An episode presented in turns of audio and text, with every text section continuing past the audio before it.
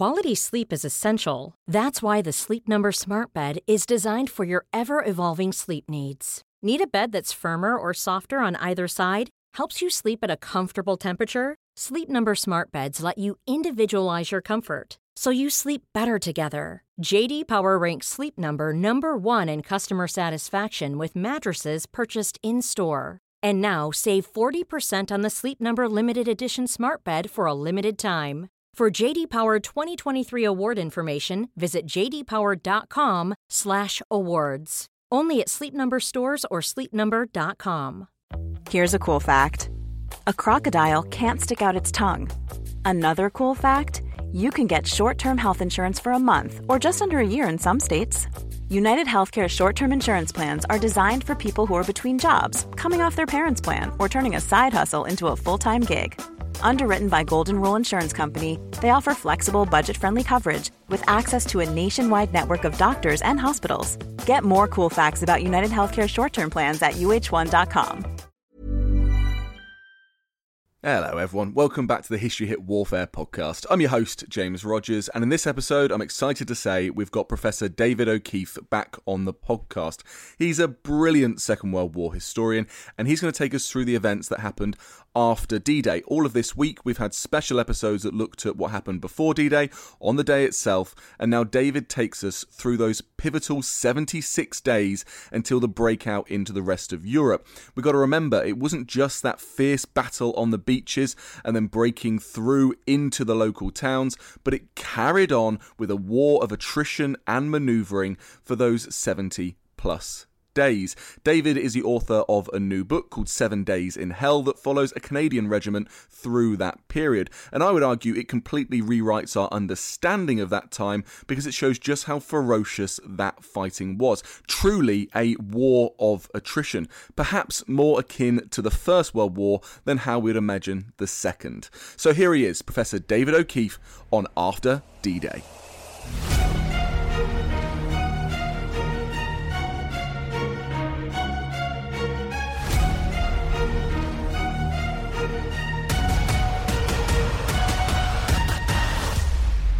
Hi, Dave. Welcome back onto the Warfare podcast. How are you doing today? Doing fine. How are you?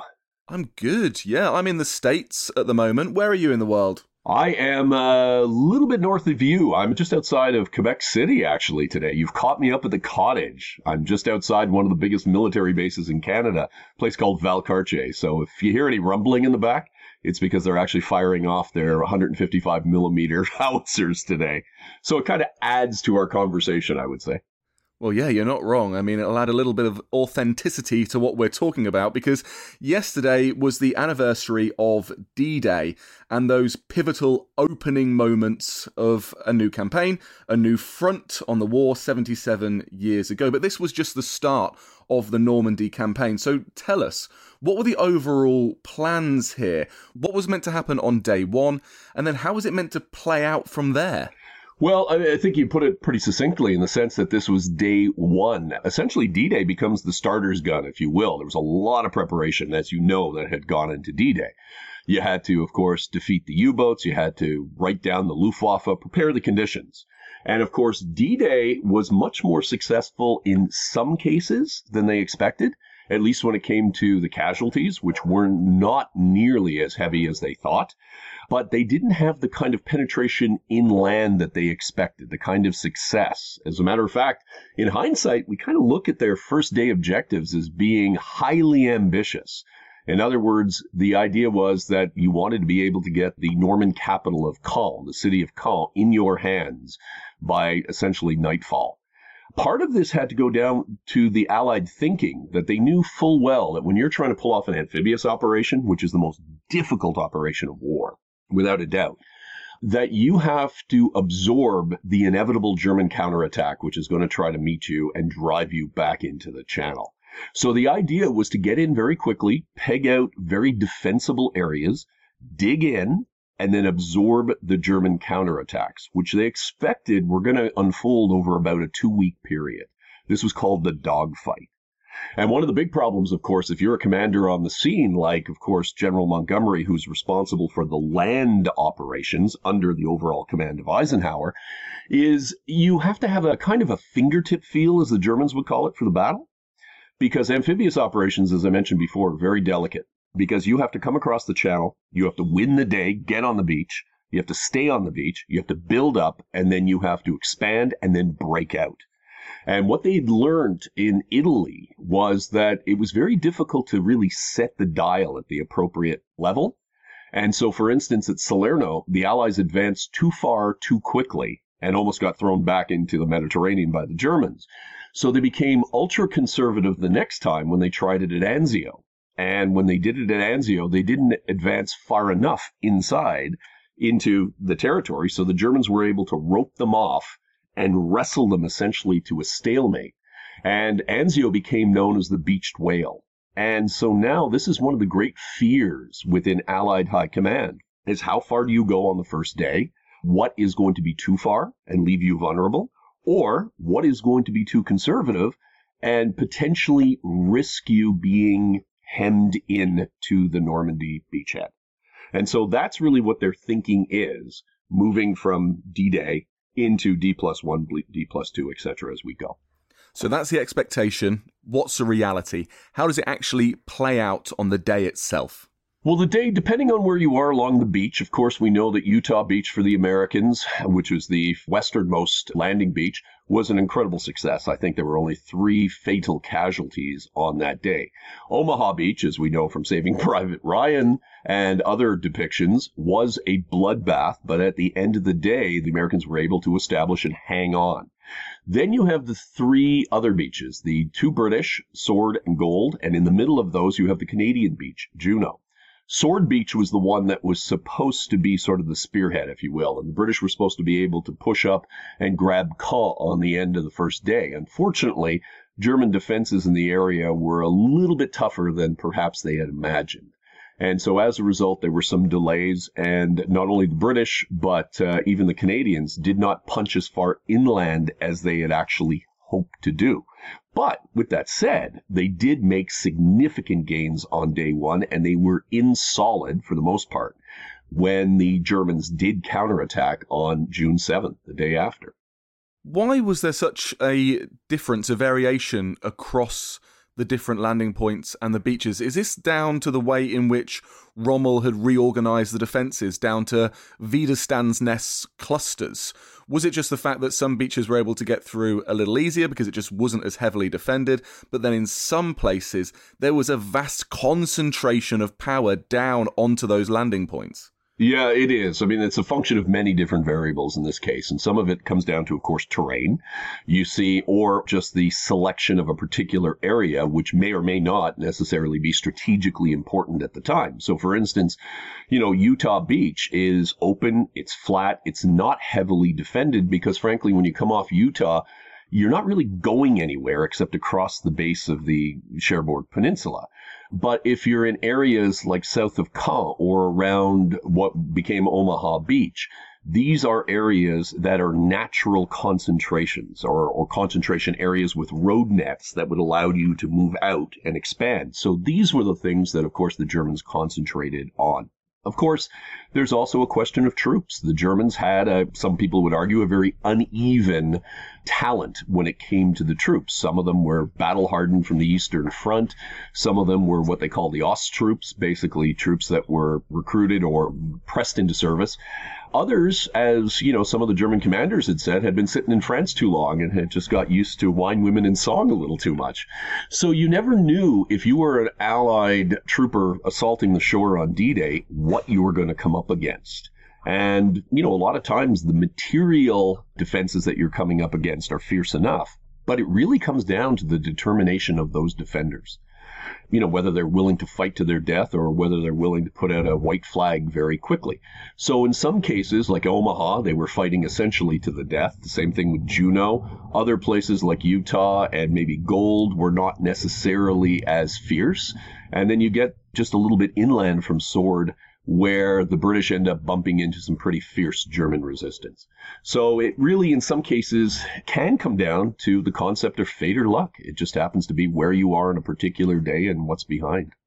And it really does show you how fickle the difference between victory and failure can be. I mean, you pin it down to just the different training and personalities of the troops on those beaches, whether or not they are willing to fight to the death, or perhaps they just don't believe in that cause and they are far more happier to surrender. I mean, these sort of things aren't usually taken into account as much as they should be when devising military strategy.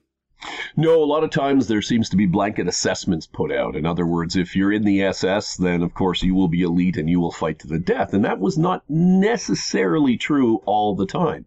Also, too, you can argue that the Canadians come up against the 12th SS Panzer Division in the first hours of the attack. And of course, they are green. They are green troops, despite the fact that they do come with the moniker of being a Waffen SS Panzer Division. They are essentially fanatical young teenagers between 15 and 19, most of them, but they are led by hard bitten veterans of the 1st SS from the Eastern Front.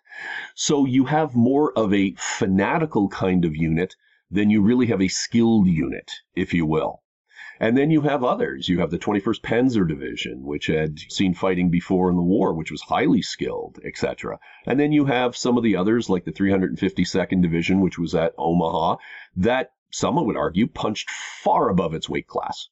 In other words, it was not supposed to be as good as it turned out to be in the initial defense. So that's the kind of problems that you encounter when you're doing kind of blanket intelligence when you're trying to put that very difficult assessment on the performance of your opponent. It's the same thing, for instance, in sports. I mean, if you go off and you're playing a soccer match or you're playing, you know, hockey or baseball or football, you generally know what your opponent has on the other side. But day to day, you have no idea on any given Sunday how those people are going to perform, how they're going to actually turn up. You know what it's like on paper. It's another thing when the whistle blows or the gunfire starts. So that's kind of what we're seeing in Normandy at this point.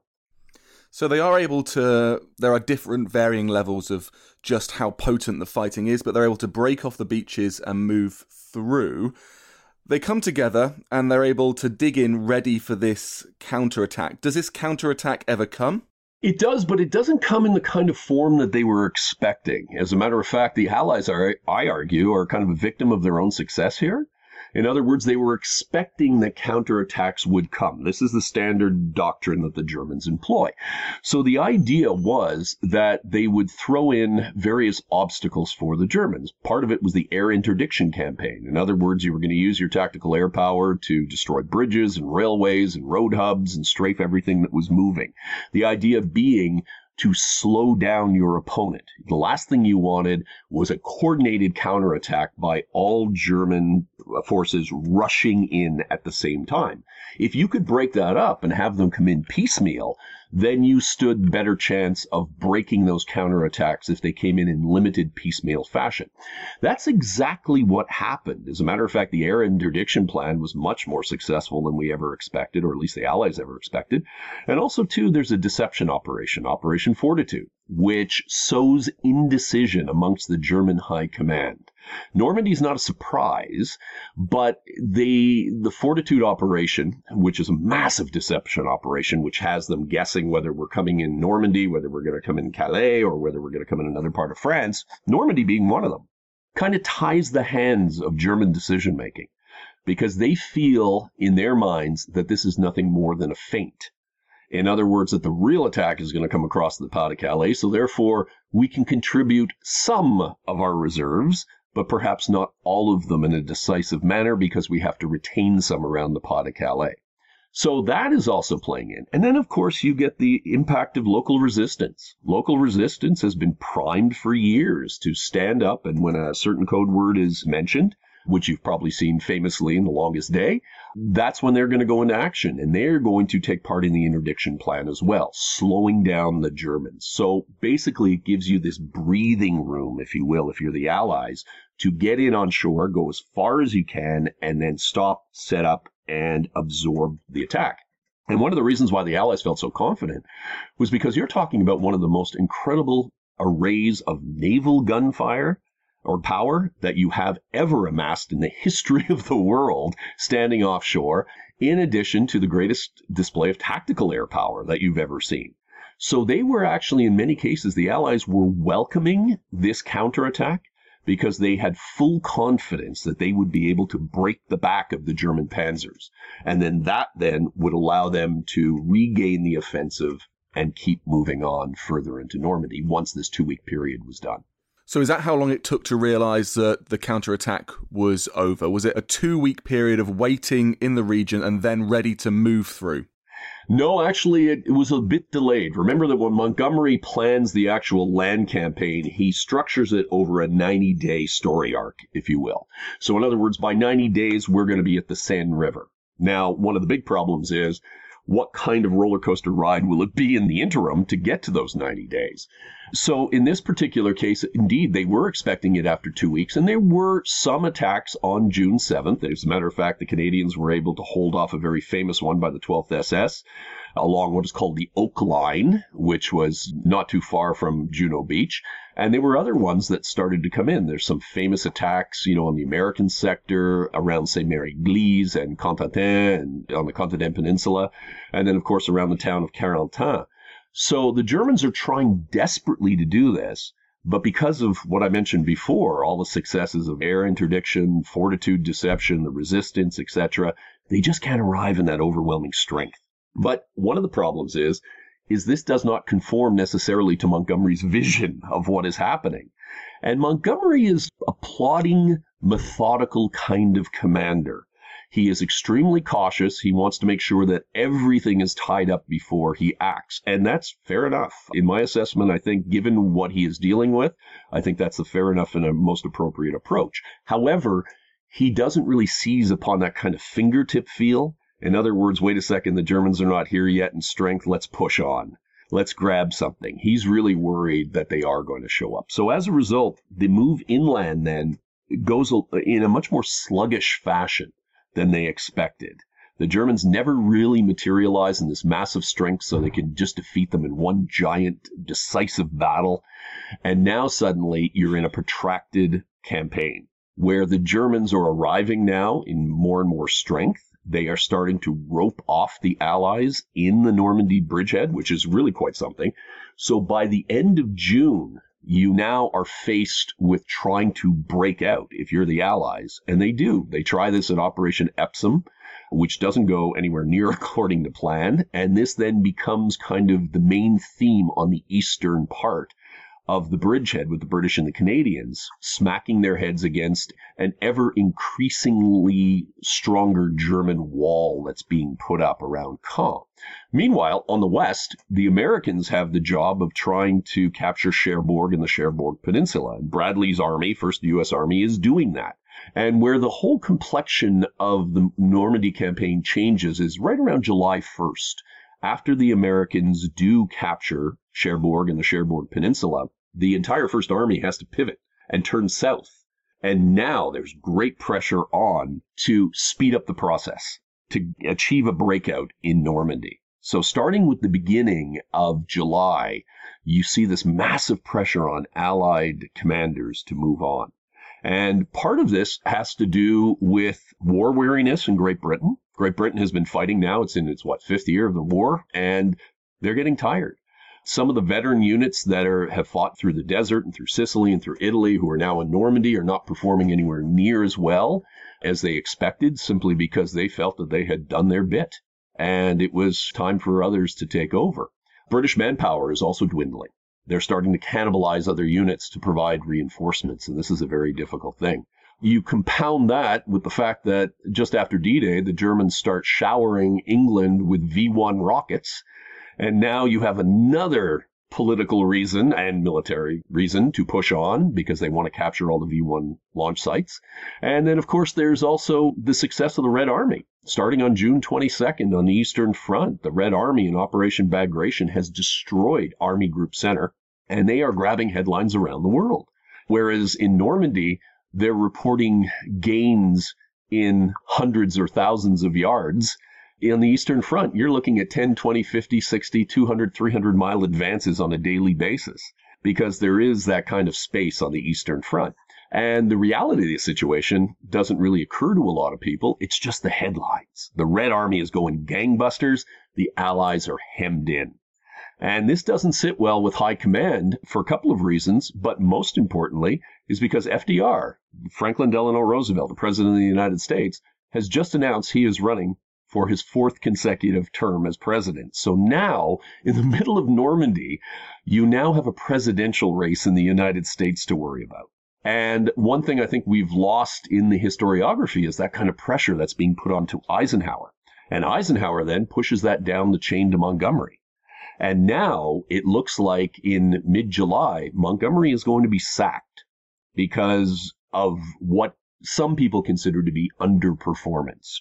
And of course, really what it gets down to is a big strategic difference when it comes to the approaches taken by Eisenhower or what he would like to see happen and what Montgomery is actually doing. Montgomery is using attrition just like they did in World War One in the last year and a half of the war, starting in probably about 1917. The idea was bite and hold tactics. In other words, you are not going to be able to achieve a, a smashing, great, decisive breakout without preparing the conditions for that or creating the conditions. And that means entering into a series of nasty attritional battles where basically it's kind of bite and hold, where you take a tactically enticing position from the Germans as bait, knowing full well they're going to counterattack. And when they do, you grind them down and you destroy their reserves. And as you continue to build up, they are going to get weaker and weaker. Now, this doesn't seem to necessarily be understood, or if it is understood by Ike, he's not a fan of that approach. In other words, he's not about attriting your opponent to achieve maneuver. He's about maneuvering into position to destroy your enemy. So there is a complete 180 degree difference in their vision about how to bring victory in Normandy. Well, by this time, by the end of July, around the 25th, you see the competing systems, if you will. The Germans were very good when it came to putting together fire brigades. In other words, whenever there was a tactical rupture of the line somewhere, they could cobble together a battle group and throw it in. Whereas the Allies were not necessarily good at battle group tactics, but they were very good at struggling for elbow room and starting to slowly expand through using attritional type of fighting to the point where eventually the bubble bursts for the Germans. I mean, they had been putting in some solid counterattacks and plugging the lines all the way to July, but their kind of system for logistical support just could not sustain the kind of overwhelming brute force that the Allies were bringing to bear in Normandy. And eventually the system just gave way. So when there was a breakout on the American sector, in the American sector on July 25th, 26th, and 27th, around St. Lo, the Germans then suddenly had to respond to that. And that meant over the next couple of days weakening their forces in front of the British and the Canadians around Caen. So a combination of them reacting to the situation, a combination of Montgomery's strategy, and of course the tenacity of the men on the ground who have to carry this out. And of course, when you're talking about the attritional struggles, you're talking at a rate that's close to what we see at Passchendaele in World War One. I mean, the infantry casualties were through the roof. Some of the frontline infantry units were suffering 94% casualties in certain attacks. I mean, it is a bloodbath. A lot of people tend to forget that the incredible price that was paid in Normandy was uh, extremely steep at one point. And I guess you could argue the breakout in Normandy came at just the perfect time for the Allies because they were starting to, you know, run out of infantry reinforcements. Things were going to get ugly. And it just happened to be that the Germans couldn't react everywhere at the same time. And as a result, you couldn't plug every leak. And so as a result, the Allies ended up, the Americans broke through and ended up going down to a place called Avranches and then turning the corner there. Whereas the British and the Canadians continued their straightforward bash down what is called the Falaise Road. And eventually, the Germans ended up launching two major counterattacks, which frankly were futile right from the start. They were kind of like rolling the iron dice and taking your chances that somehow you'd score victory in Normandy. Well, basically, they ended up putting their head in the noose. And by the end of August, the Allies had destroyed the entire German army in Normandy, or essentially had it stampeding out of Normandy with its tail between its legs and inflicting as much damage as humanly possible. So Montgomery's great plan for doing this in 90 days actually took 76. And a lot of people don't realize this because of all the other problems that were going on. And a lot of it had to do with Montgomery's personality, the political overtones, and the fact that there was a lot of infighting amongst the Allied high command. Montgomery was not a popular figure, not only with the Americans, but with his own, particularly the air barons who had been with him in the desert. They had felt that Montgomery had taken too much of the credit for success in North Africa and did not necessarily share it with the tactical air forces. And so as a result, you had people like Air Marshal Tedder, who was Eisenhower's deputy, who had a hate on for Montgomery. And any time there was a setback or something went slower than he wanted, without a doubt, he was trying to put his knife into Montgomery's back, even to the point where he had told Eisenhower that the cabinet was ready to support the sacking of Montgomery if Eisenhower deemed it appropriate. And this was literally just before the breakout and, of course, the assassination attempt on Adolf Hitler on July 20th. That was kind of the reprieve, I would argue, for Montgomery. In other words, why sack him now when it looks like the end of the war was near?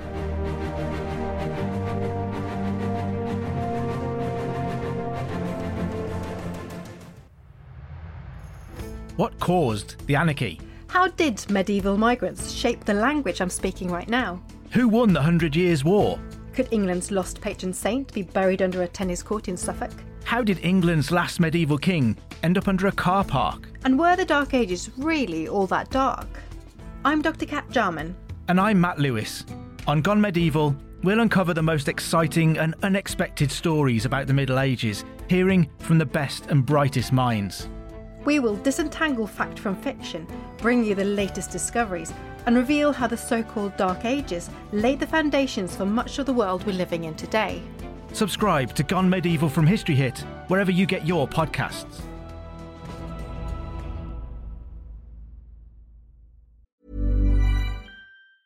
Mom deserves the best, and there's no better place to shop for Mother's Day than Whole Foods Market. They're your destination for unbeatable savings, from premium gifts to show-stopping flowers and irresistible desserts. Start by saving 33% with Prime on all body care and candles. Then get a 15-stem bunch of tulips for just $9.99 each with Prime. Round out Mom's menu with festive rosé, irresistible berry chantilly cake, and more special treats. Come celebrate Mother's Day at Whole Foods Market. Mother's Day is around the corner. Find the perfect gift for the mom in your life with a stunning piece of jewelry from Blue Nile. From timeless pearls to dazzling gemstones, Blue Nile has something she'll adore. Need it fast? Most items can ship overnight. Plus, enjoy guaranteed free shipping and returns. Don't miss our special Mother's Day deals. Save big on the season's most beautiful trends. For a limited time, get up to 50% off by going to BlueNile.com. That's BlueNile.com.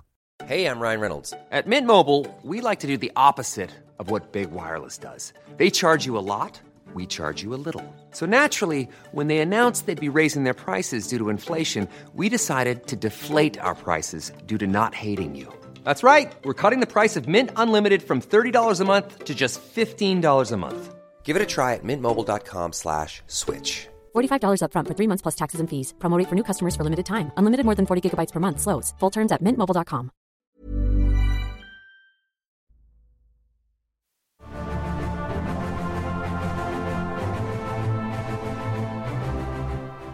So, do you think that Monty was vindicated, or is it a combination, in truth, of this attritional tactic and the American maneuvering that helps overcome those German counterattacks?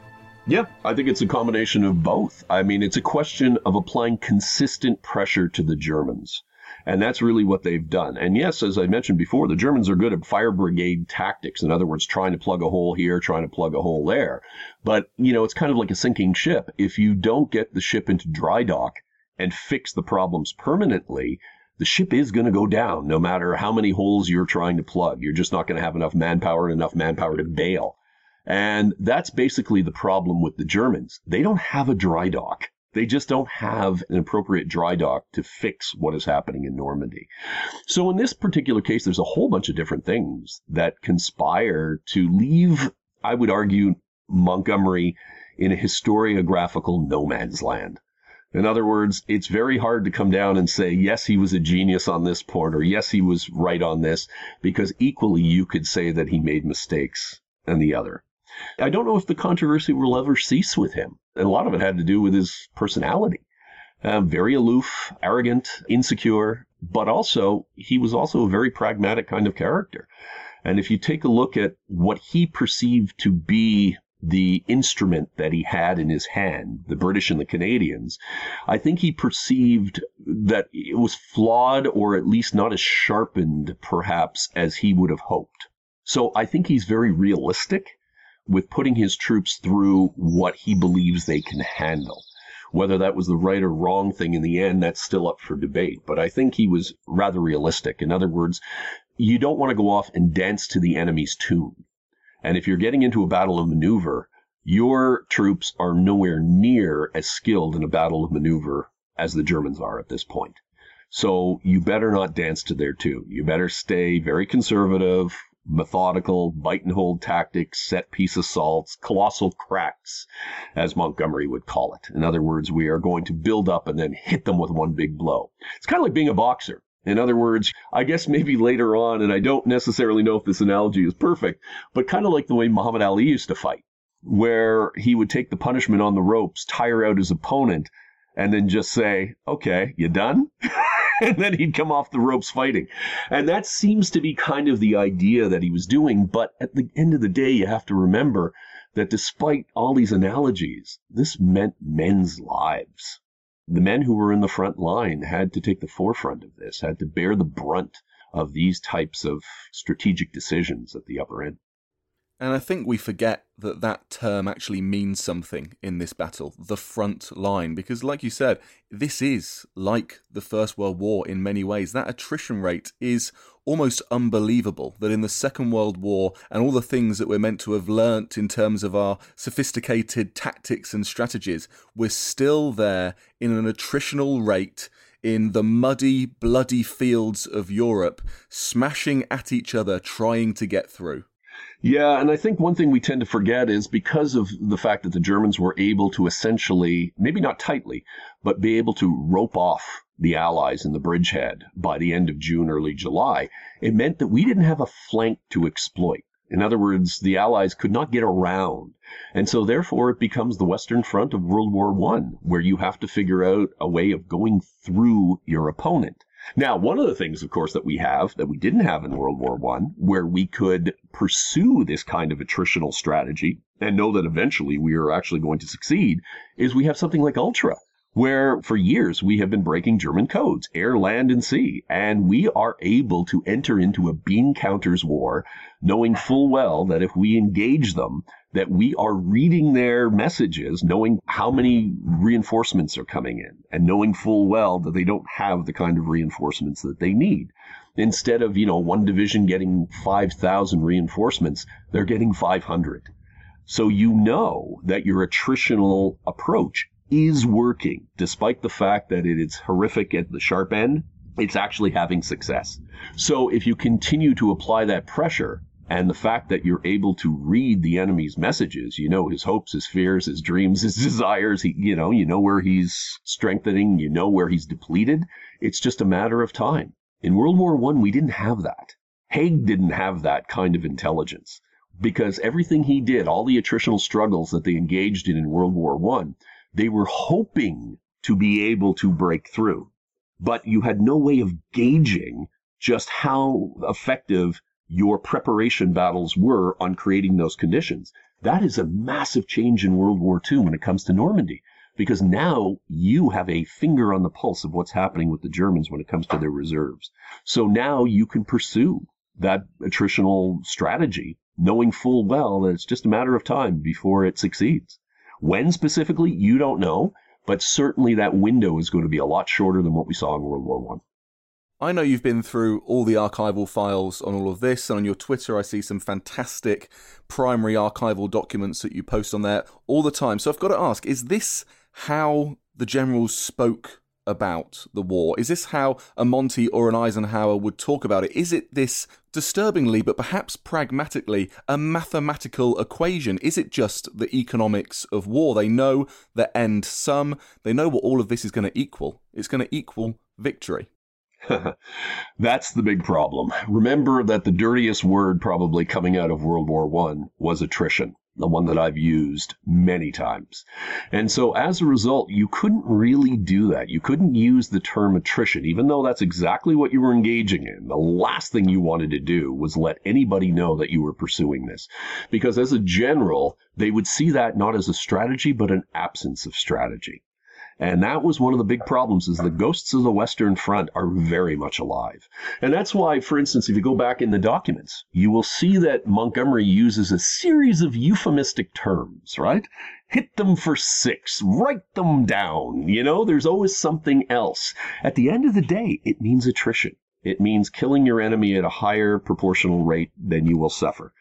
So as a result, you know, that's one of the big problems with the historiography. Something that we've never really come to terms with, I argue, in Normandy, is this is a straightforward attritional struggle that nobody wants to admit to, even though perhaps it's the only thing we can do and the only thing that at the end of the day turned out to be the right approach.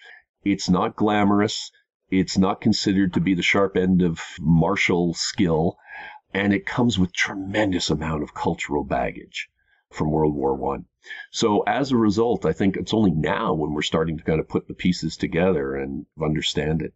But again, part of the problem with Normandy is everybody's looking for the ultimate right or the ultimate wrong answer, when in reality it seems to be very much in the gray. So it was meant to be D Day plus 90. That was the optimum. That was the hope, despite the pressures put on Monty. But it takes until D Day plus 76, a few days here or there, for victory to actually come. Would you argue that this is the point that the war in Europe is won?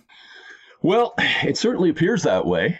certainly, that is the perception within high command by the end of the Normandy campaign. One of the reasons why we get something like Operation Market Garden arguably, if Normandy does not go necessarily in the same fashion, doesn't mean if there isn't victory in Normandy, but if it doesn't go in the same fashion where the German army is literally running out with its tails between its legs and there's massive destruction in the Falaise pocket, I don't think you get a Montgomery who's extremely conservative attempting something that is extremely bold in Operation Market Garden trying to take advantage and keep the momentum of this collapse going. You can also see in the diaries, uh, for instance, Miles Dempsey, the second British Army commander in Normandy, he has a diary that he keeps, and he refers to it as the Hundred Days which harkens back to the last hundred days of World War One, when the Allies break out on August 8th in Amiens, and then basically it's a hundred days from there until the Germans collapse on November 11th completely. And so when they finally break out in Normandy, that's the thinking. The thinking is that this massive collapse in Normandy is going to lead to the overall collapse of the Third Reich.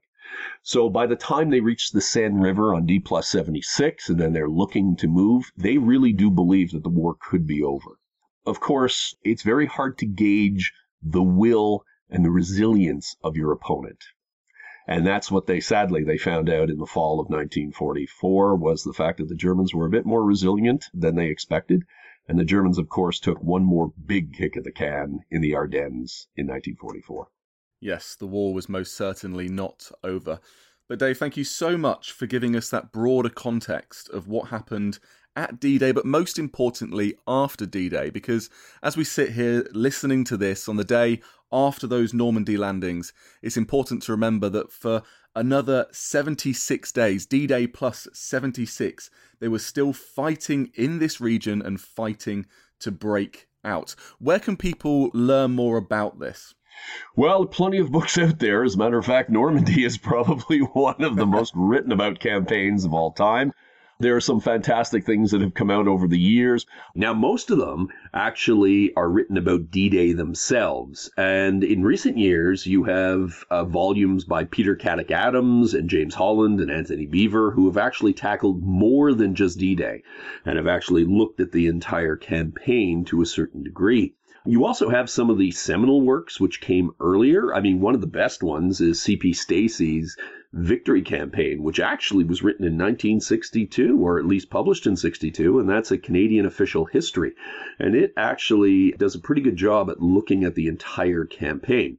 More recently, I suppose, about 35, 40 years ago, you have Carlo d'Este, decision in Normandy, which I still think stands the test of time for the most part. Russell Weigley's Eisenhower's Lieutenants.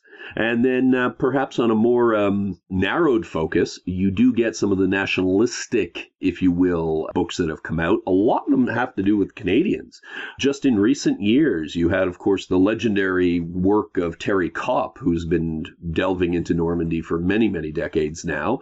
And of course, the seminal work by Marc Milner, who actually penned a book all about the German counterattacks in the days following D Day.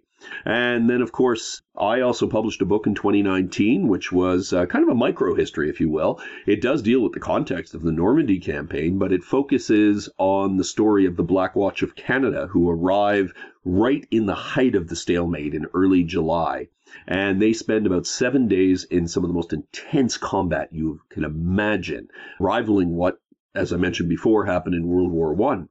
And in those seven days, they suffer over 94% casualties, including being wiped out on that seventh day, July 25th, 1944, as they try to go up Verrières Ridge. And the title of the book is called, I guess quite obviously, Seven Days in Hell. And that's available everywhere. You can find it on Amazon. You can find it on any good bookstore will have it. So there's plenty out there for readers to sink their teeth into, without a doubt. Plenty. Well, get out there, go and buy Seven Days in Hell. And Dave, thank you so much for coming on the Warfare podcast. You know you're always welcome. Oh, my pleasure. Great talking to you.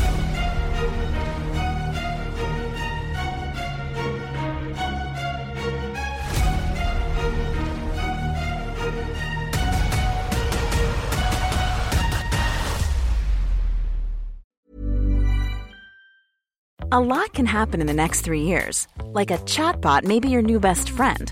But what won't change? Needing health insurance. United Healthcare Tri Term Medical Plans are available for these changing times. Underwritten by Golden Rule Insurance Company, they offer budget friendly, flexible coverage for people who are in between jobs or missed open enrollment. The plans last nearly three years in some states, with access to a nationwide network of doctors and hospitals. So, for whatever tomorrow brings, United Healthcare Tri Term Medical Plans may be for you. Learn more at uh1.com. Planning for your next trip? Elevate your travel style with Quince. Quince has all the jet setting essentials you'll want for your next getaway, like European linen, premium luggage options, buttery soft Italian leather bags, and so much more. And is all priced at 50 to 80% less than similar brands. Plus, Quince only works with factories that use safe and ethical manufacturing practices. Pack your bags with high-quality essentials you'll be wearing for vacations to come with Quince. Go to quince.com/pack for free shipping and 365-day returns. And before you go, remember as a Warfare listener, you get a special discount at History Hit. Subscribers get access to blissfully uninterrupted, ad free podcasts and thousands of hours of history documentaries. You've got everything from the American Revolution to my own documentaries like Traces of War, Weapons of War, and 24 Hours in Normandy, where I follow in the footsteps of the Green Howards on D Day from their beach landings to being awarded the Victoria Cross and all the way through their first day where they made it seven miles inland further than any other British or American unit. So head over to historyhit.com forward slash subscribe or follow the link in the show notes and use the code WARFARE to get 50% off your next three months. That's the code WARFARE to get 50% off. And if you're an Apple listener, you can subscribe for new ad free episodes within the app. So give it a go. I know you're gonna love it.